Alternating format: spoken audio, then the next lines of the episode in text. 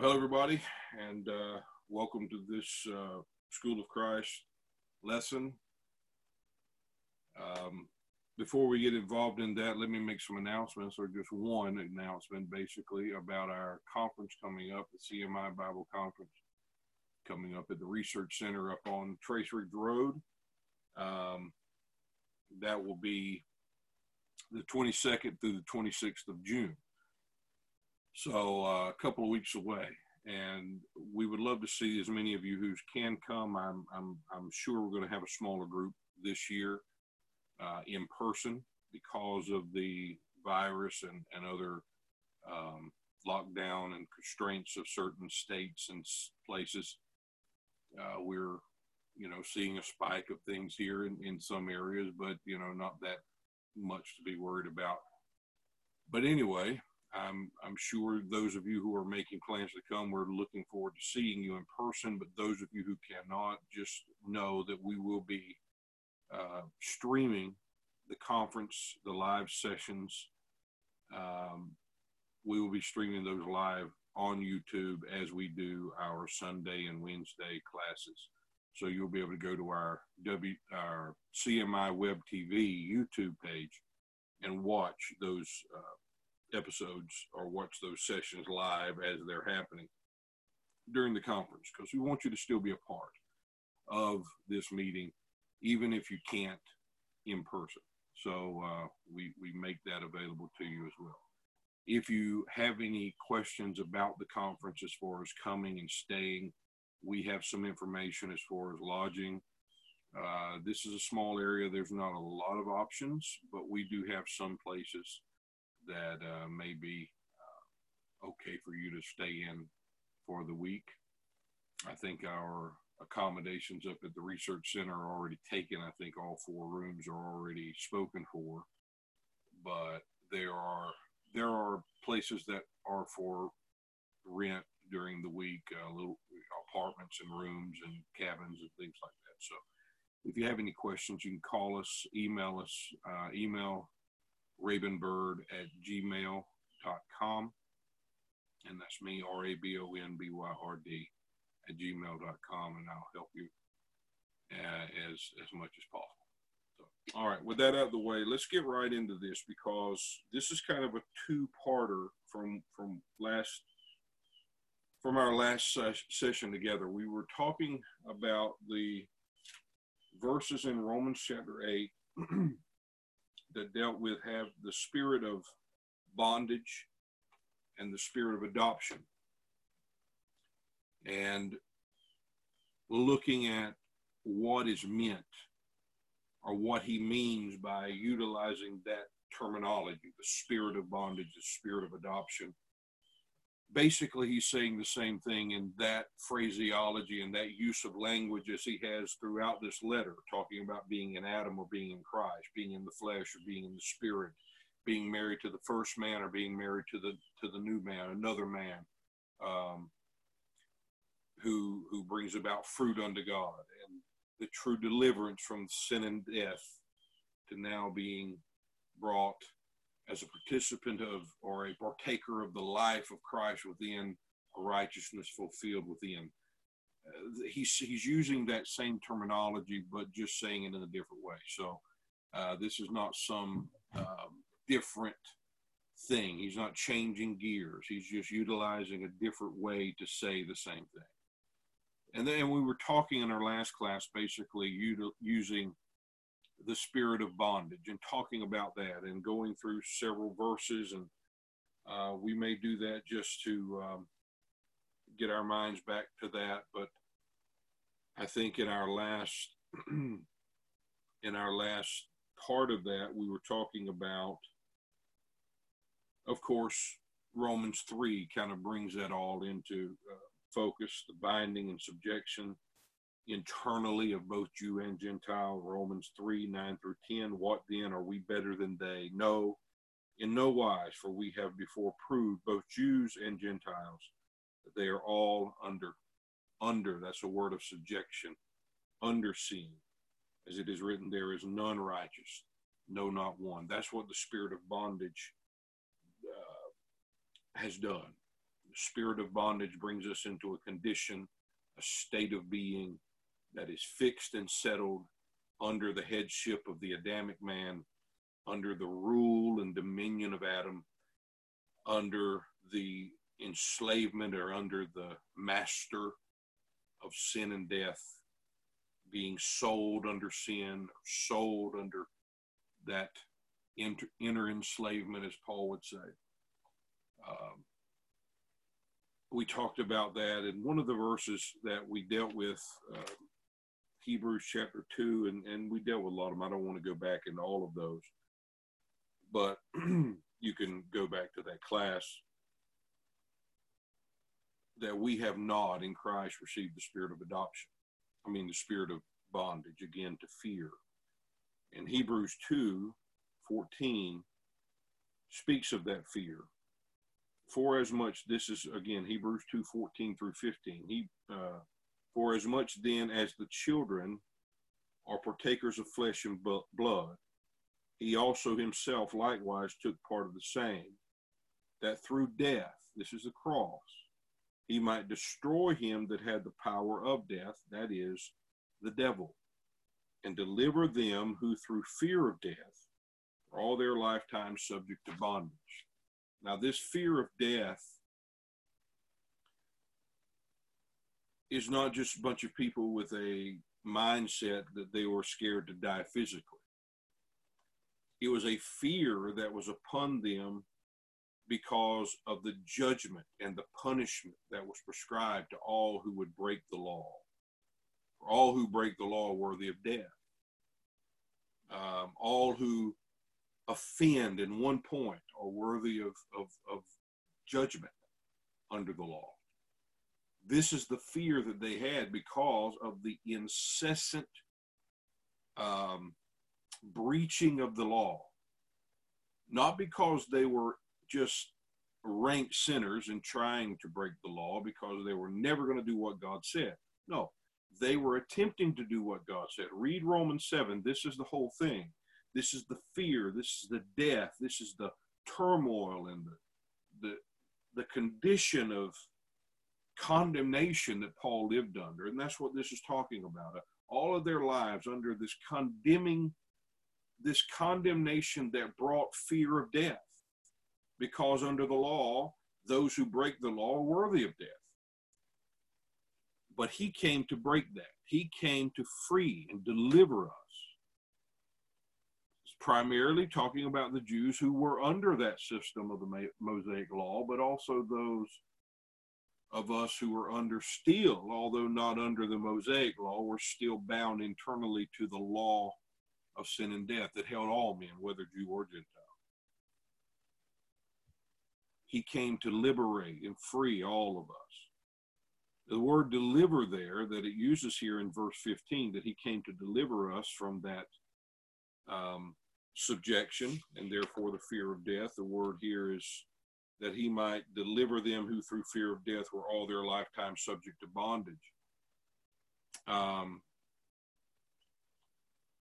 the word here is apallasso, which is used for instance, of a wife who may desire to be released from a marriage contract to her husband. Now, if you go back to Romans 7, you'll see this very thing played out. And this is what he's talking about here. It is Christ coming as the agent, as the means by which the wife who was subject to the first man was delivered from a marriage that that brought forth no fruit unto God. That brought forth death and death alone. That brought forth sin, condemnation, corruptibility. That did not allow the soul to, to flourish in the way the, flo- the, the soul was created to, because the soul could not flourish on its own. We've talked about this. The, the soul is always a passive participant, meaning the soul has to be acted upon always by the power and strength of another for anything to be the portion of that soul. That soul has no ability to actively achieve or attain anything on its own. It has no power innately. It is dependent upon another source always. And that's the way the soul was always known by God is either subject to one man or another. And that's the way the soul is known of God, is either subject to the headship of Adam or subject to the headship of Christ, meaning the soul cannot truly serve two masters, be under the headship of two men simultaneously. It's impossible. You either are you either are dead to the first and married to another, or you're still subject to the first husband and cannot be married to another unless you be a harlot, uh, an adulteress. And that's the whole thing there. There has to be a clean break. And that's what most Christians do not even understand when we teach these things. We're actually teaching that we are adulterers. What do you mean by that? Well, because we who claim to be under now the headship of Christ, meaning that we are married to this man, Christ Himself, Christ Jesus, that we are now married to Him, the, the wife of the Lamb, partakers of the marriage supper of the Lamb, because the ceremony has taken place and we have consummated a union with our beloved. To say that, and yet also point fingers of condemnation as if the same soul that is married to the head of who is Christ can simultaneously be under subjection in the rule of the first husband Adam. It's impossible. And that's the whole point that he's stirring stirring up in, in the way he writes in the first of chapter seven of Romans, is letting you know it is impossible. It is not possible for you to be married to two men at the same time. It is not possible for you to have one husband and then be married to another husband. The break has to be clean between the between the wife and the first husband before the wife and the, the, new man can ever be joined together. That's a clean cut. It's not well, he's still he's still in the back bedroom, and we argue a lot. But I got this other man, and he's a he fixes my car all the time. Isn't he good? But the bad man, he's in the back room. I've got him locked in the closet as much as possible. But every now and then he pops his head out, and I have to hit it with the you know frying pan. No, that's how we preach it.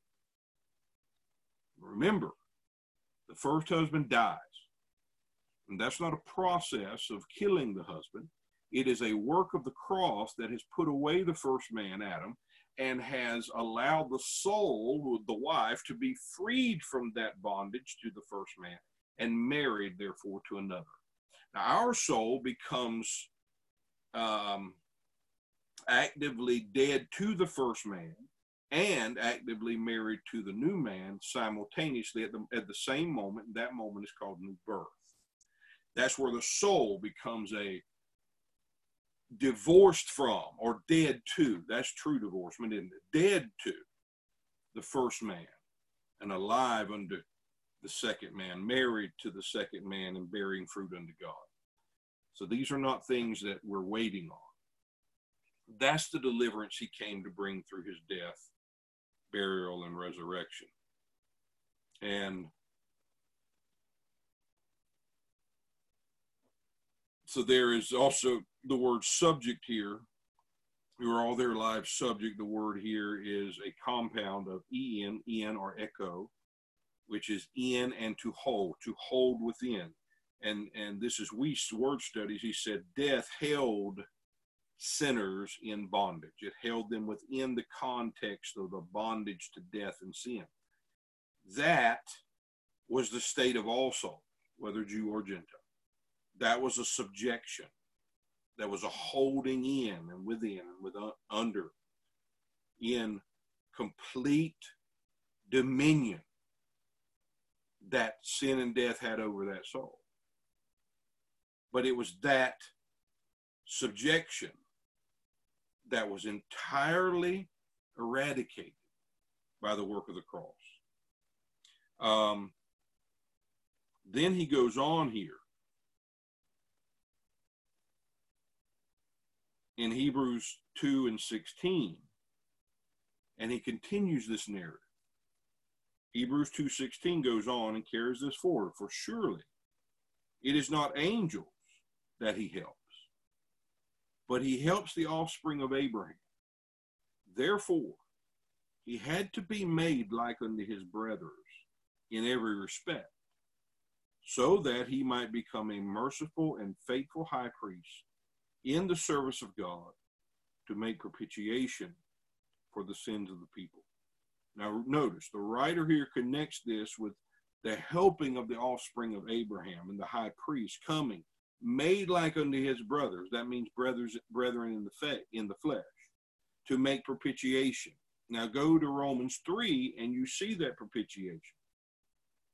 To to be the mercy seat. And and that that whole thing comes to be realized in bringing a righteousness that was claimed or, or testified under the law, but the law could not provide, bringing that righteousness to all men who fall short of the glory of God, to bring men, all men, to the one who is declared in this work of propitiation to be righteousness, righteous and the righteousness of all who believe.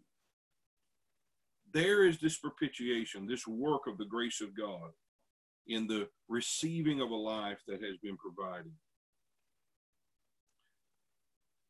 And if you want to look at the, the whole deliverance from that bondage wherein we were held, or that subjection to hold within, Romans 7 6 keeps going after we talk about the husband and the wife.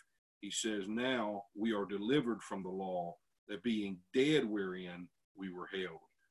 We're, dead to that that held us under and held us within the context of sin and death. We're dead to it. We're dead to it. Those of us who are in Christ are not dead in sin, we are dead to sin. We are not in the corruptible we are in a life that wherein there is no corruption. We are not in that realm in which condemnation reigns. We are in a life or partakers of a life in which there is no condemnation at all. That's the reality of this. It's a beautiful, beautiful thing. Now, I don't want to stay on that forever because we need to get into this part concerning the spirit of adoption. We talked a lot about the spirit of bondage in the last class. And we dealt with Galatians 3:22, Romans 11:32, that God had consigned all to disobedience so that he may show mercy on all. And it goes into Romans uh, 8, 20 and 21, that to vanity was a creation made subject by God, not voluntarily on their own desire, but because of Him who subjected the same in hope. And that hope was so that the those subject to such vanity would finally be set free from the servitude of corruption to enjoy and possess and enjoy the liberty, the glory of the children of God, the liberty of the sons of God. So, I want to talk about the spirit of adoption. Like I said, if you want to hear the whole context of the spirit of bondage part, it's very important as we lead up to this. I think it's important. Uh, go go back to the previous, I think it's number 50 in the uh, classes. The spirit of adoption that we have received. We had not received the spirit of bondage in, in Christ. We have received the spirit of adoption, whereby we cry, Abba, Father, meaning the spirit of adoption is, is the ushering in of a relation, a relational fellowship, a, re, a familial relationship with God. Meaning, all the benefits of being the sons of God the inheritance, heirs according to the promise. All of those things come into play when we're talking about those uh, ourselves as those who are partakers now in Christ of the spirit of adoption. Now, we need to go and look at some verses in Galatians. And we're going to spend the rest of our time here. Okay um,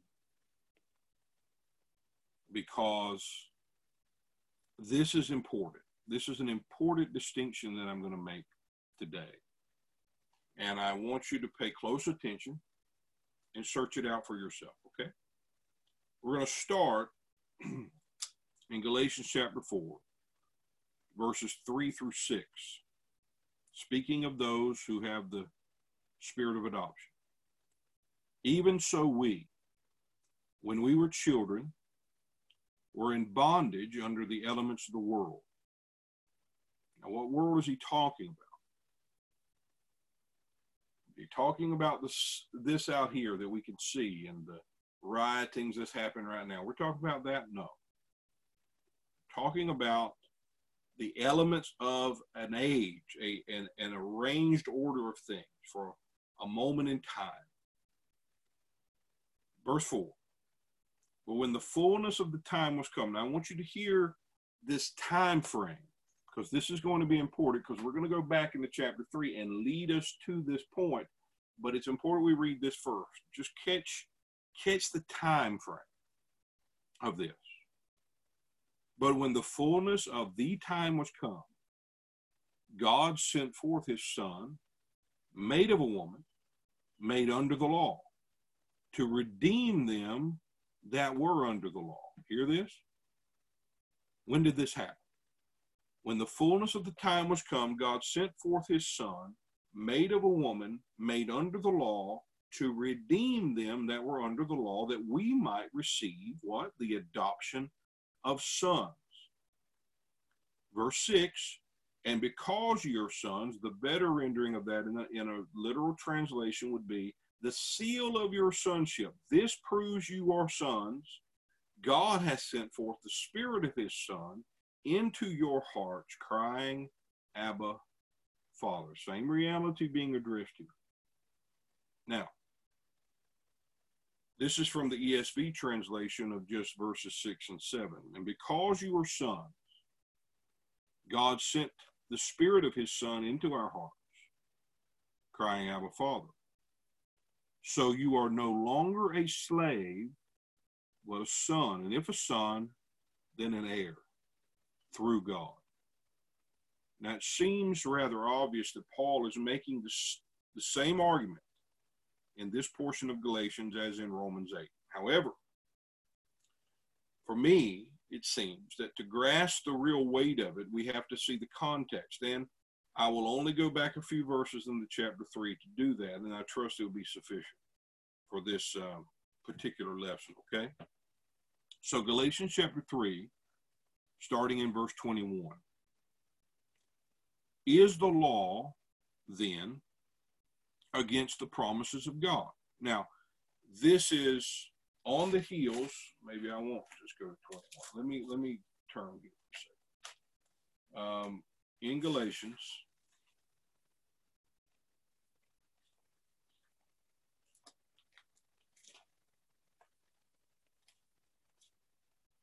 Galatians 3.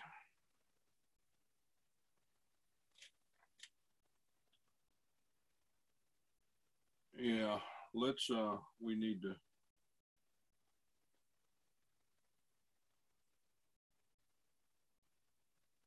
We may need to back up a little bit further, okay?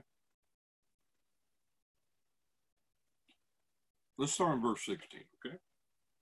And to Abraham and his seed were the promises made. And he saith not to seeds as of many, meaning a multitude of Jews being the seed, as they supposed, or, or yeah, I guess, suppose.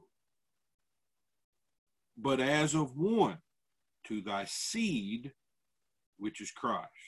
And this I say that the covenant that was confirmed before of God in Christ, the law, which was 430 years after, cannot disannul it that it should make the promise of none effect. For if the inheritance, there's there's the thought here, be of the law, it is no longer of promise, but God gave it to Abraham by promise. So how would the inheritance actually be received? It can't be received under the law, right? Therefore, if it's received under the law, it can't be grace. It can't be a gift of the grace of God or something that is given by grace if it's under the law. So this nullifies the thing of saying The law is a means to partake of this inheritance which the Jews were spouting. They were believing, just like Romans 3, that being a Jew made them special in that they were the people of God to whom the inheritance belonged, to whom all the promises belong. And he's saying, no, first of all, there's a singular subject to those promises, a singular object, or singular, uh, a singularity to those promises, meaning they were only given to one seed, and that is Christ Himself. So, a multitude of Jews who are circumcised, a multitude of Jews who are obeying the law perfectly in their flesh, cannot claim an inheritance because they were under the law, being good law observant Jews. No, because that's not how the inheritance is received. The law being involved actually makes the receiving of the inheritance an impossibility. We're going to show you why. This is important. For if the inheritance be, the, be of law, it is no more of promise, meaning it can't be something promised and provided. Can't be something given. Remember what we read in Romans 4. This, this goes hand in glove with it. That the man Abraham could not, because of his age, actually bring forth the promised seed. Him and his wife, one, he, he was too old, his wife was barren. So he had to finally come to understand that the God who made that promise was not looking for him to be able to perform it, but the God who made the promise was the only one who could perform the promise, meaning he's the only one that could make it happen. Man, in all of his uh, well intended, zealous efforts, could not make it happen. God, God orchestrated the thing so that that would be true. He orchestrated it so it was impossible, so that the possibility would lie only in the power of God. And that's what this is talking about. This is not by the observance of law, where you get it because you did it.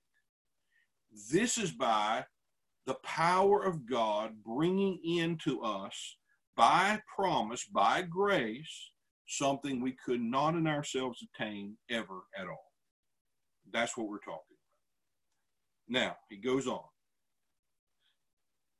For if the inheritance be of the law, it is no more promise, but God gave it to Abraham by promise. Wherefore then serves the law? Why is there law then? It was added because of transgressions until the seed. It was it was a it was brought in because of transgressions. Why? Because of Romans 3. There is none righteous, no, not one. So what did the law do? It kept us subject to the impossibility that is made evident due to the corruptibility of the men under that law. The weakness of flesh. There's the whole thing, but it kept us. It subjected us. It continually condemned us because it condemned man who was under the headship of Adam, because under Adam all are sinners. Therefore, the law condemned sin. But it also prophesied the coming of the seed himself and kept before the eyes of those who were under it, even when they didn't understand it, that there is a seed coming in whom all of these blessings, all of these promises, the inheritance itself will be received. But while under this system, it is an impossibility. Okay? It can't happen. So the law kept them as sinners until the seed should come to whom the promise was made. It was ordained by angels in the hand of a middleman or a mediator. Now, a mediator is not a mediator of one, but God is one. We'll talk. That's that's something for another time. We, that's a beautiful thing. Therefore, let's start in verse 21 where we were in the notes. Is the law then against the promise of God? God forbid. For if there had been a law given which could have given life, verily righteousness should have been by the law. But the scripture hath concluded all under sin. that the promise by faith of Jesus might be given to them that believe. You see that? That's why the law was given to conclude all under sin, to say, you are all in sin and death under the headship of the of Adam and you need to be redeemed. You need to be delivered. You need to be set free from this bondage. You need to be brought under the headship of another man. You need to be married to another and he's coming. Um, that's what the law did. But the scripture concluded all under sin so that the promise by faith not by law might be given to them that believe. But before faith came now, he is basically personifying faith. Why? Because when we're talking about faith in this context of these verses, we're not talking about just, you know, the faith we have. We're talking about faith being Abraham's faith in its totality, the whole fulfillment of the faith of Abraham, embodied in one man, the seed himself. That's what we're talking about. And before that faith came, we were kept, that's in protective custody, under the law, shut up unto the faith which should afterwards be revealed. First the natural, afterwards the spirit. That word afterwards is always pointing to the new, pointing to the new covenant, the new life, all of it in these verses, Paul is beautifully demonstrating the time frame that was actually parenthetical in nature. It was a temporary age, the law, the giving of the law, that pointed to the coming of a time in which what lacked in the first was sufficiently provided. In the coming of faith, everything that was before faith is now sufficiently provided.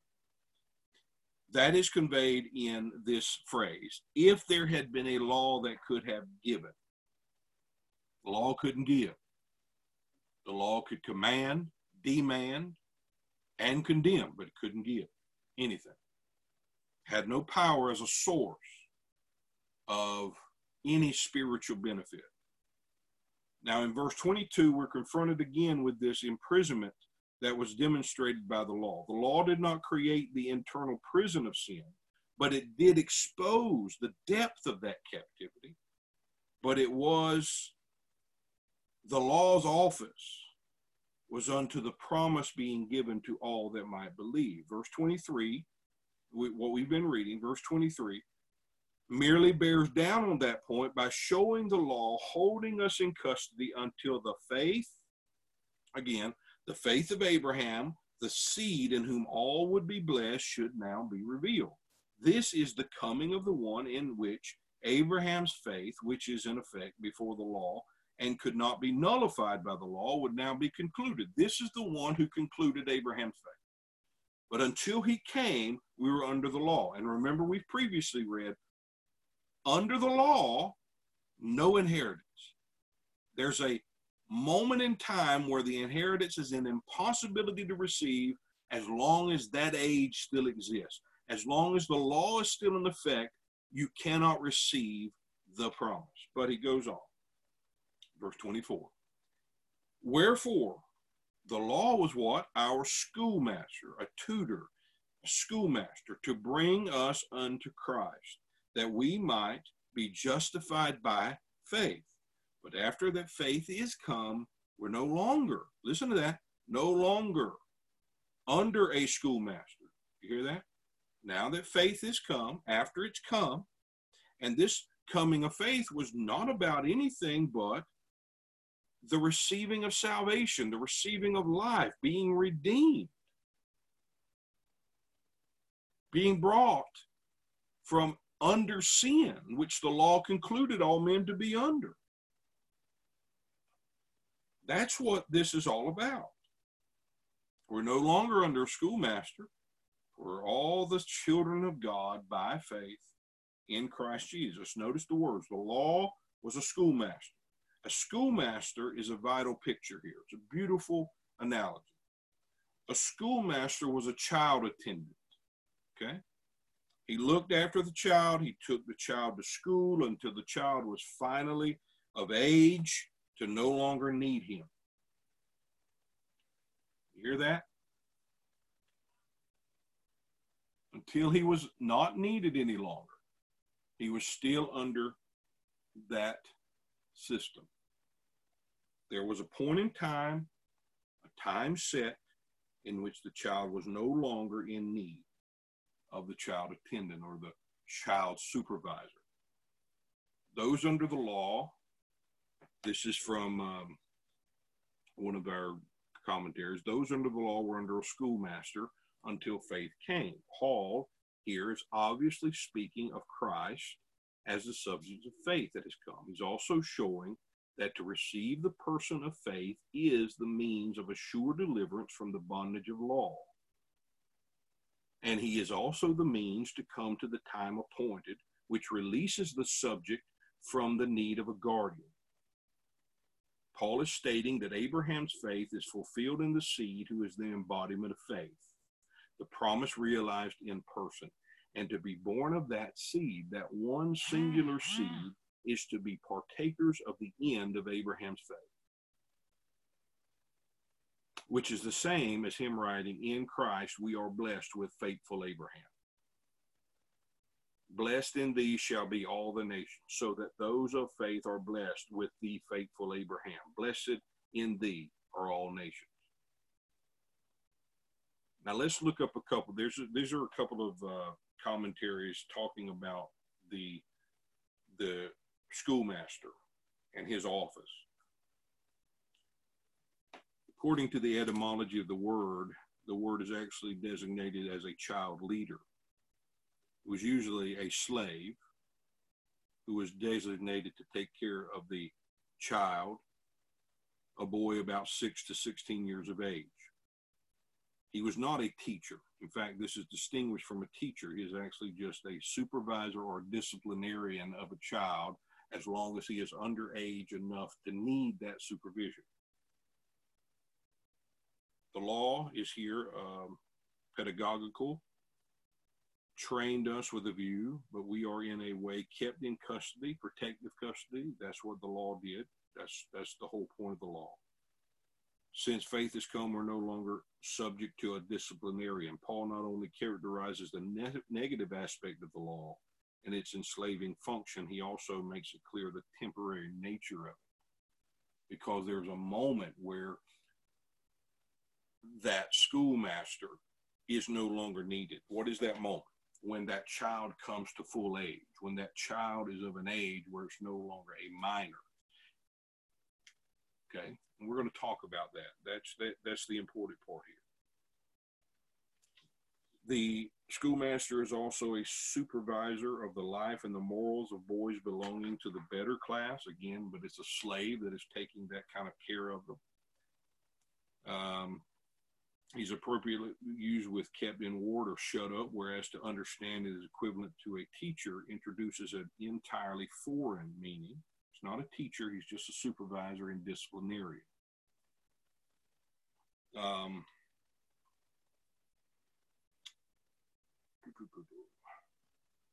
word here, he watched over the outward behavior, took charge over him whenever he went from home, for instance, to school. Furthermore, the metaphor of a uh, schoolmaster seems to have grown out of the word kept or to guard.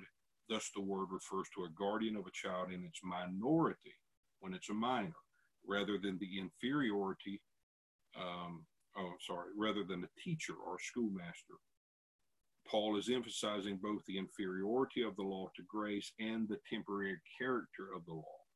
The law was therefore the guardian of Israel, keeping watch over those committed to its care. Listen how he does this. He talks about of Israel, keeping watch over those committed to its care, accompanying them with its commandments and prohibitions, keeping them in a condition of dependence and restraint, and continually revealing to them sin as transactional or a positive transgression. Now, notice how he puts Israel in this category of those who are under the schoolmaster. That's what we're going to talk about. But he's going to distinguish between those under that age and those who are in Christ. And this is where the confusion comes in. Um, let me uh, let me just read what I what I wrote here. What is present here is that while under the law, under that supervisory system, they were under a supervisor that would that was employed by God to keep them in a custody that would only cease when they had reached maturity or come to the time where manhood was recognized. I would like to say had reached of a full age, an age that permitted their partaking of the shared inheritance that was intended. Paul will say, after faith has come, we're no longer under the supervisor hired for our discipline and our keeping. Notice faith, this faith, is the faith by which we are justified, saved. It is the faith we are speaking of as our justification, being born again. When we are justified by the by the blood through faith, this is when the man who is of such faith and believing loses the need of a child assistant because in the receiving of Christ or the receiving of Abraham's faith in the person of the seed, we come to that full age, the moment where we are deemed capable of partaking of the promise. Promised inheritance of all spiritual blessings, being blessed with faithful Abraham. All right. Now, let's continue on in Galatians 3. This is important stuff. Galatians 3, verse 26. For you're all children of God by faith in Christ Jesus. Now, he begins to talk to them as now recipients of this faith, as those who have come no longer under the need of a teacher, or better said, a disciplinarian, a tutor, a governor, or someone to hold them under supervise, uh, supervision. You are children of God by faith in Christ Jesus. For as many as you has been baptized into Christ have put on Christ. There is neither Jew nor Greek. There is neither bond nor free. There is neither male nor female, for you're all one in Christ Jesus. There is neither Jew nor Greek.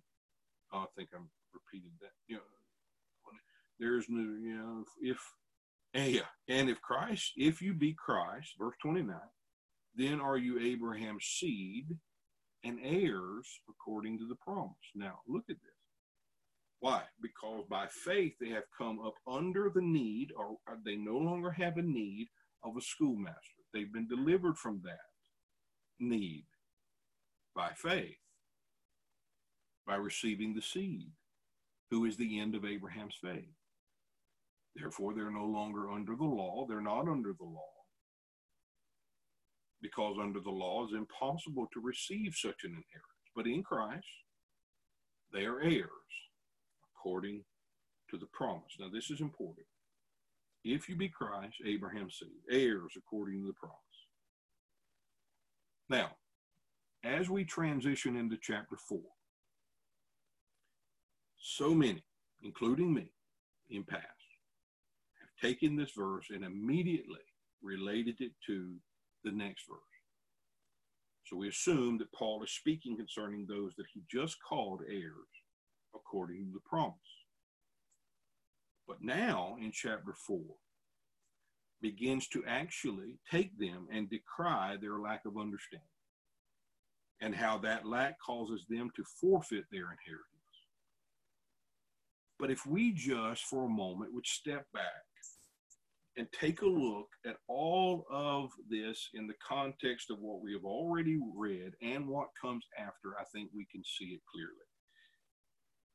In the verses which make up chapters three and four, we're seeing Paul continue to make the same contrast as he has made throughout this letter. But we have to keep before us that he is making this contrast. If the contrast does not guide us, then we're easily missing, we'll misunderstand his point and fall fail to realize the dramatic division that has taken place in Christ. I'm going to read some excerpts here from the critical International Critical Commentary, which is written by S.R. Driver, A. Plummer, and C.A. Briggs. You've you've heard of the uh, Driver Briggs Brown Driver Briggs commentary. They helped write that as well. This is a really good um, commentary in these verses, and I want to read to you verse one of chapter four.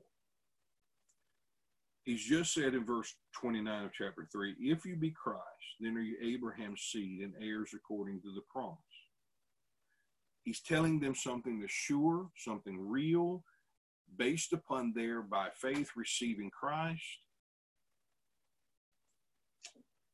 And then in verse 1 of chapter 4, now I say, the heir, as long as he is a child, differs nothing from a servant, though he be Lord of all but is under tutors and governors until the time appointed of the Father. And then we get to where we've already read, and that's why I say keep in mind the time frame that he's addressing in chapter in verse three and four. We need to discuss this. Is important. From the International Critical Commentary, he says, this is him transitioning from chapter 3 to chapter 4 in Galatians. This commentary, the heading of this, this is in page 210 of the commentary that I have. And the heading of this section is the con- continuation of the argument for the inferiority of the condition under the law with the use of the illustration of guardianship. Now, listen to this. Look at what he said. Look at this. This is a heading. Beautiful. Beautiful because what we have done with this is we have not said, okay, now he goes back and begins to describe how under the under the inferiority of the law, they are still like slaves because they're still children. Because we're getting into the guardianship again, the schoolmaster situation where you are under that rule and that supervision and that discipline until you come to a full age or an age where you are mature enough to receive a promise and no longer need that supervision. You see. And what we have done, we've done such a disservice by bringing the believer, because of the end of chapter three, bring the believer into that and say, see this, you are an heir, but not really, not completely. We give it and then we take it. We give it to them and we take it away. Why? Because we say, until you understand this fully and you're not stupid like a little child, you don't really understand anything and you're just as big a servant as you've ever been. That's not true. That's not Paul's point. Paul's point is saying, here's what you have. You are heirs according to the promise because you've received the seed to whom the promises were made. And then he goes back in chapter 4 and says, But those who were appointed to be heirs, those to whom this thing was actually given first, to whom it all belonged first, they were under an age, a time frame, a law that made the acquisition of the inheritance an impossibility. Just like a child who's so such still a minor is in unable or incapable of receiving the inheritance that is intended for him, but he can't receive it until he's of a mature age, of to a full age. This is what he goes back and begins to explain. Because if not, what he's going to say in verses three and four makes no sense. Makes no sense. Now let's go on with what he said. Again, the heading over this, as he transitioned from chapter three to chapter four, is continuation of the argument for the inferiority of the inferiority of the condition under the law with the use of the illustration of guardianship or schoolmaster or tutor or governor same thing. So he goes still pursuing his purpose of persuading the galatians that they would lose and not gain by putting themselves under the law. Paul compares the condition under the law listen to that to that of an heir who is placed under a guardian for a fixed period of time by the Father, and in that time has no freedom of action, and describes it as a bondage under the elements of the age, the world, the age. Over against this, he sets forth the condition into which they are brought by Christ as that of sons of God, li- living in a filial and joyous fellowship with God. Let me read it again. I say, the heir, as long as he is a child, differs nothing from a servant. Why would you go back to that system? Because that system did not bring them the inheritance. That system of the law, being under that system, was not a means by which they could partake of the blessings that you have received in Christ. Why would you go back under that? Why would you be circumcised again? Why would you go under the system that says touch not, taste not, handle not, as if it's going to give you any benefit spiritually at all? Because it didn't benefit those who were under it. Remember what Paul says at the very end, I think, of this chapter. He says those who were under such things didn't benefit from them at all. Eating certain foods, it benefited none of them. Why? Because it didn't give the life it talked about. It didn't bring forth the full end that it that it prophesied. Only the coming of faith did. So he goes on. Um, Galatians 4, th- though the argument induced in, in verse 3, our chapter 3, verse 23, was brought to a conclusion in verse 29 with a conversion to the thought of 3 7, the apostle now takes up again the thought of the inferiority of the condition under the law. So he takes it up again. He's not continuing for verse 29. He's taking up again a brand, an old argument that he had made earlier in chapter 3. You have to remember this is the same condition of Paul in Romans 7. So he is again taking up the thought of the inferiority of the condition under the law and availing himself of the familiar customs of guardianship. He compares the condition of those under the law to that of an heir who is still in his youth and is still a minor until the time appointed by the father. Through prospective owner of the whole estate, or though prospective owner of the whole estate, he is yet subject to guardians and he is characterized as a slave.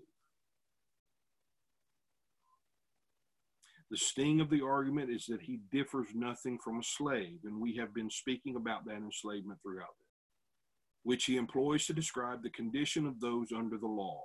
So you hear how he's, he's always qualifying that, differentiating this argument from what he's just told the Christians who believe that they have received.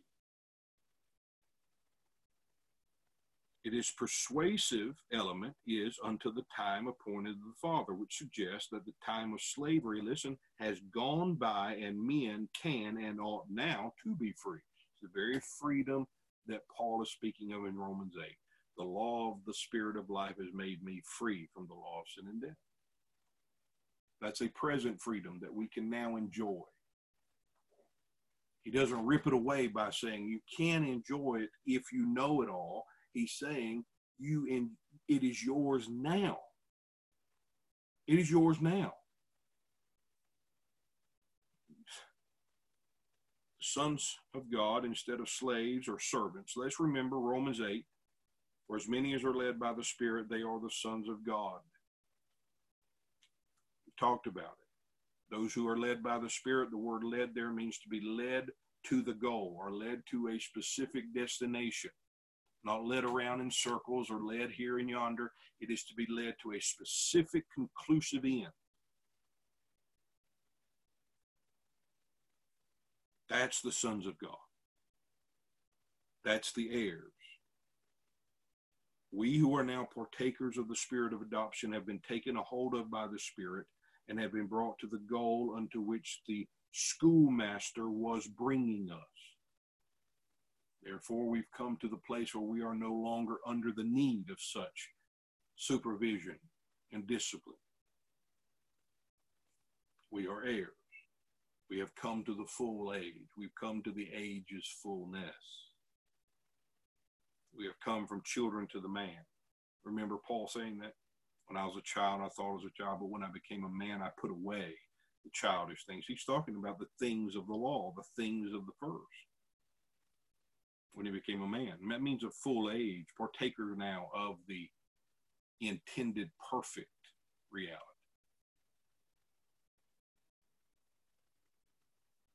It all comes down to this statement if you are Christ and you're Abraham's seed and heirs according to the promise. To further understand this, we have to see this in reference to the statement, not seeds as of many, but to the seed who is Christ. Thus, Paul is showing that these are partakers of the inheritance and Abraham's seed because they're in Christ, the seed of God. And to receive the intended fullness, we must receive it in the seed whose coming was promised and anticipated by the law, which kept the promise made until that coming. Now, we proceed in chapter 4, and unfortunately, these verses are not interpreted in reference to this continual contrast. Many, as I once did, believe that Paul continues the thought in the final verse of chapter 3. And we somehow think that Paul is discussing the plight of those in Christ who are heirs, but do not have sufficient understanding regarding that state. However, this is not the case. Paul is stating that the believer the heir in Christ, is under the schoolmaster. He is not stating that until they're mature. This is this it makes no sense, not in the context of it. Because you'll see further down that the condition of the child is not remedied except in the coming of the Son. Paul is not continuing this argument about a believer being without understanding and thus under the law. He's demonstrating that those who are in Christ have received the thing that those under the law could never attain or were not capable due to their infancy, because it could only be received in the seed. To go to the law to find the inheritance was foolish, for those under the law were not even qualified for such an inheritance or in such fullness.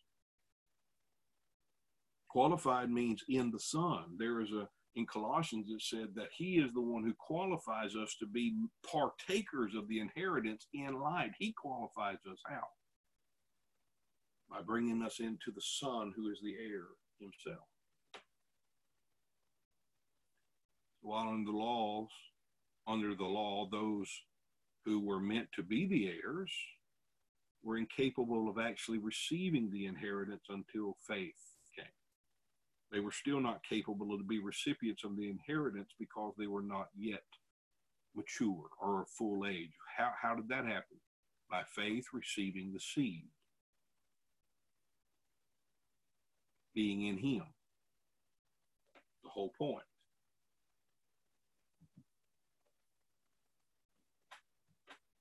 Galatians 4 3, even so we, when we were children, we're in bondage under the elements of the world. Once again, let me read from the International Critical Commentary.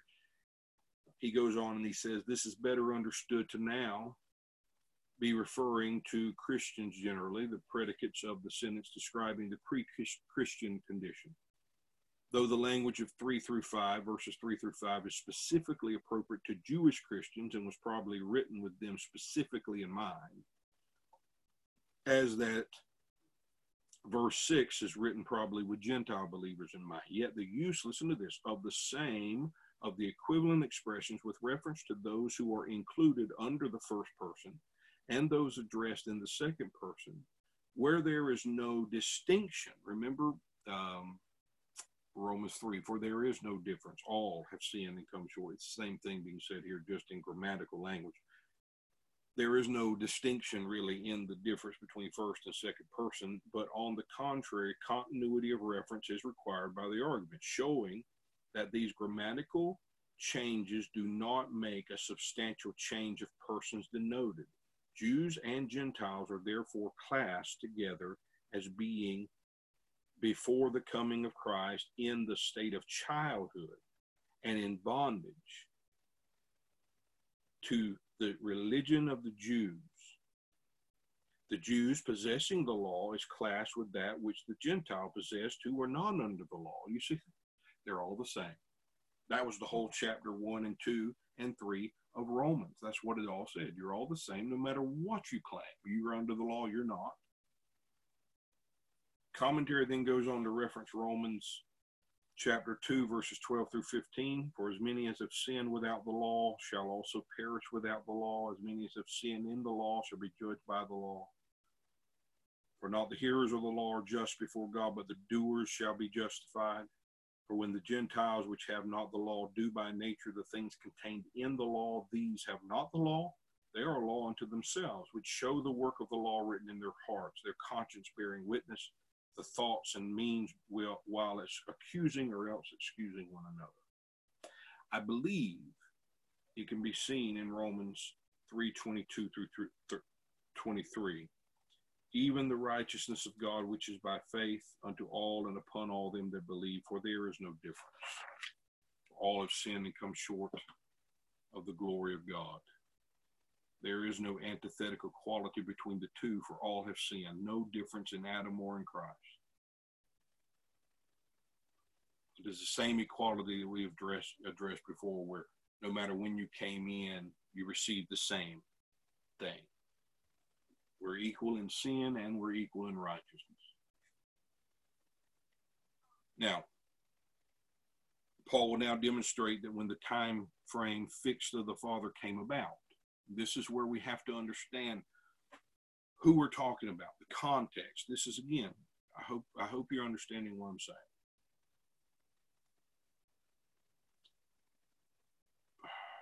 When did the fixed time of the Father come about? When were those now who believe able to be released from the need of a guardian to the, be released from the bondage and imprisonment of such supervision to receive the possession of the inheritance. Look at it. See when he's talking about. He's not talking about right now those in Christ. Here's when the time of minority came to its conclusion. But when the fullness of the time, that's the time appointed of the Father the time whose end coming would would would allow the minor under the supervision of tutors and governors to come to an end to receive the promise when the fullness of the time was come i have read this many times even so we were children were under bondage under the elements of the world and verse 2 under tutors and governors of the time appointed the Father. And I've heard people actually say that still pertains to us today. And many of them want to make tutors and governors your fathers in the faith and your prophets and apostles. And you're under their tutelage and under their supervision until the time appointed of the Father. But it never becomes the time appointed of the Father. It becomes the time where they deem necessary and that time seems to never come. that never, never seems to happen. Verse 4. I mean, yeah, verse 4. When the fullness of the time was come, when was it? When was the time of fullness where the maturity came, where the time of the the, the minority of that age came to its end. God sent forth his son, made of a woman, made under the law. When was that? That was his first coming. Why did he come? To redeem them that were under the law, under that age of minority, that they might receive the adoption of sons. And because we are sons, or the thing that proves that sonship, or the thing that proves that we're no longer minors, but are now sons who are capable of receiving the inheritance promise, is that God has sent forth the Spirit of His Son in our hearts, crying, Abba, Father. That's the spirit of adoption that we have now received. The spirit of life that has made us free from the law of sin and death. All of these things, being under the law of sin and death, being under the body of sin, these are all declarations of being under a system of minority, of infancy, a time that would not permit a state that would not permit such an inheritance to be received. How do you receive it? By faith. By being found in the seed, and the seed being made unto you all the spiritual blessings and benefits and riches of that inheritance. To go back to the law to find it was a ludicrous idea because those under the law were not capable of actually receiving the thing they thought they were able to receive and told others they were able to receive under it. Because they were still, as those under that age, that system, that administration, not yet of full age. Why? Because the seed himself, the man, to whom the whole thing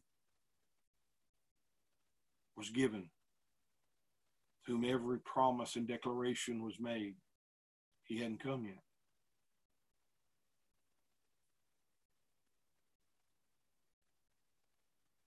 Wherefore thou art no more a servant but a son. And if a son, then an heir of God through Christ. Again, reiterating the thing he ended chapter 3 with. We have to make sure we pay close attention to this timeline. This is a vital part of this. The time on which we could confer the that he would confer the promised blessings of the inheritance. Um, Jamieson Fausset Brown says the fullness of the time is namely the appointed time of the Father. It is the end of all preparation and the beginning of all fulfillment.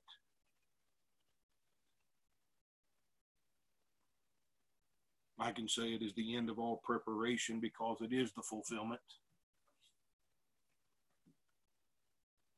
Time, uh, this is again from Adam Clarke the time which God in his infinite wisdom counted best, in which all his counsels were filled up, the time which his spirit by the prophets had specified, and the time to which he intended the Mosaic institutions should, uh, the time to which he uh, intended the Mosaic institutions should extend and beyond which they should be of no avail. Beyond him, there is no need for it. See, this is about coming from the age of testimony to the one who fulfills that testimony. That's what this is about. And the ignorance of trying to go back to those shadows to try to find anything substantial. That's what he's saying. Those of us who, are, have received this spirit of adoption need nothing more. Need nothing more. Because the very proof that we have come to the time of maturity, that we are no longer minors is the fact that the spirit of adoption is in us, crying out, Abba, Father, and instituting in our soul, constituting in our soul a relationship that we could not in ourselves attain.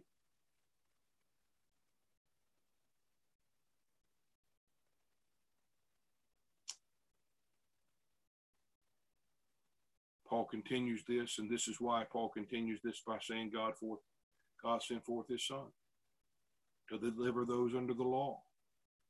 Then he brings this to the believer, having received the spirit of adoption who is in us, crying out with Father, determining a relation, fellowship, sonship with God. And it's important that we understand the words Abba Father are strategically used as well. The word Abba is a Hebrew word for daddy or father, and the word father is the Greek. So he is showing that Hebrew and Greek, or Greek and Jew, or Gentile and Jew, both are covered in this one indwelling relationship of the spirit of adoption, crying out, Abba Father. He brings into the soul a one relationship that covers Jew and Gentile. That's it. This is exactly the message Paul is communicating in Romans 8. Fitting in with all previous chapters, he now encourages them in God, having changed their state of being from bondage to the liberty of the sons of God. Because as we go on in chapter 8, he's about to show how God utilized the law to subject all men, Jew and Gentile, under it to their own emptiness and unfruitfulness so that in the coming of the one hoped for, the faith of Abraham realized, the seed to whom all the promises were made, they may in him enjoy the true liberty of the sons of God, the freedom of being found in him, having nothing of our own, except what he has made unto us by faith and through grace. So I hope this has helped you. I hope it's kind of clarified the whole thing um, of um, this transition from chapter 3 to chapter 4 galatians and showing you it's not talking about you have it now you don't because you don't understand it you're still a child in understanding. Yes there are verses where paul calls them children in understanding but this is not one of them. This is not what he's talking about. He's speaking of an age of infancy a time frame that did not permit men to be partakers of an inheritance why because the time had not come the appointed time of the Father said, Now you're capable and able to receive this. Now you're of the full age. He had to wait on the Son who was of full age, the perfect man, the man of full stature to come. And now those who have received him are now partakers of such a wonderful inheritance, blessed with all spiritual blessings in him, the beloved of God. I hope this has helped you guys. Um, again, don't forget our conference. Uh, let us know if you have any questions about it. Love you. See you next time.